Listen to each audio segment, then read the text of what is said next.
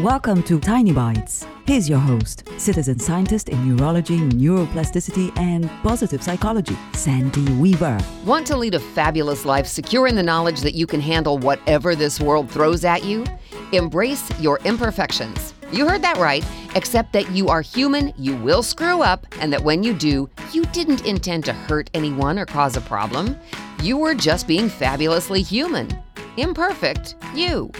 I am a recovering perfectionist, but only where I am concerned. I never expected others to be perfect, but I did expect me to get everything right all the time. Wow, that is exhausting and impossible, and a surefire way to gut your self confidence. So go ahead, I dare you to do what I did. Embrace your imperfections and go out and live your fabulous life.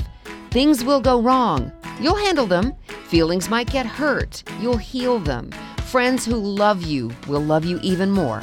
And the best part is, you'll understand why they love you, and you'll love you too. Subscribe to the podcast and share it with your friends.